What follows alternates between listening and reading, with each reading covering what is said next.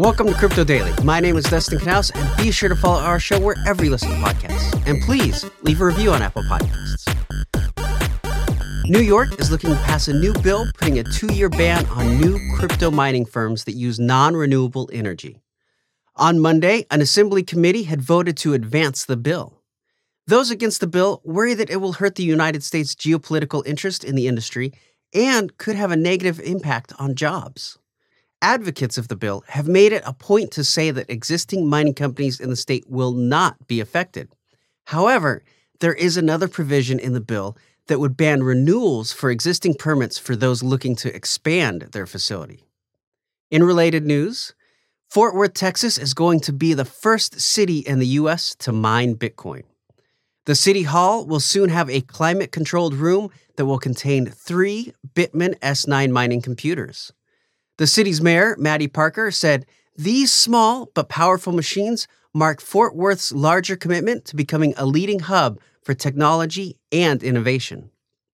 The city plans to experiment with this pilot program and evaluate how things are going in about six months. In other news, Binance has launched a crypto card for Ukrainian refugees. The card is designed to allow users to conduct crypto transactions and make payments at retail stores in European Economic Area.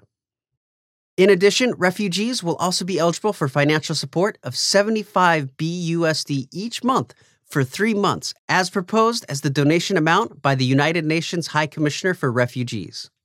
Cryptocurrencies and other digital assets have played a significant role in helping the Ukrainian efforts. In fact, since March 23rd, Ukraine has received over $60 million in crypto donations. Now it's time to turn our focus over to the world of NFTs. Mintology has released a new app called Mintable, which allows businesses to mint NFTs without any gas fees. With this technology, it's possible for businesses to mint thousands of ERC 721 tokens on the Ethereum mainnet instantly without any environmental impact.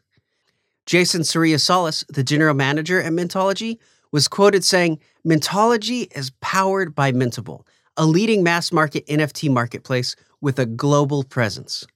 We are backed by highly prominent and respectable individuals, including industry leaders in software and technology, financial services and banking, venture capital, blockchain and film, and the arts. In addition, we have a solid array of institutional investors supporting the rapid growth of our company, driven by the massive demand for our enterprise services. With Mintology, businesses can offer their customers a range of payment options, including PayPal, credit card, and even crypto payment methods. And the company claims to be 90% cheaper than typical minting options. Some of the backers of this project include MasterCard, Ripple, and Mark Cuban. One of the downfalls, though, is that it is a subscription program and the lowest option is $1,000 a month. But if you are someone who mints a lot, especially for promotional reasons, it would save you a ton of money. In other news, you may have heard of Play to Earn in the crypto space, but have you heard of Move to Earn? There's a new Web3 project called STEPN, that's S T E P N, that allows for users to make a passive income simply by moving. To get involved, users have to purchase NFT sneakers that come in a variety of designs and rarities.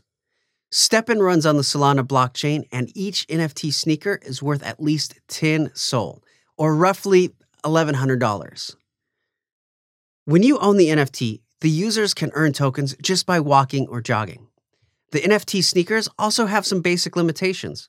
For example, the basic pair of NFT sneakers will only allow you to earn tokens for 10 minutes a day. That would be an earning of about 8 tokens a day, or $37 based on the current price of its native token, GST. Also, the NFT sneakers do need maintenance and repairs the more you use them. Decreased efficiency levels due to wear and tear will result in lower earnings. So, if you've been looking for a reason to get up and move, this could be it. Be sure to follow our show wherever you get your podcast. Also, leave a review on Apple Podcasts or comment on YouTube. It really does help the show. I'm Dustin Knaus, and thank you for joining me today.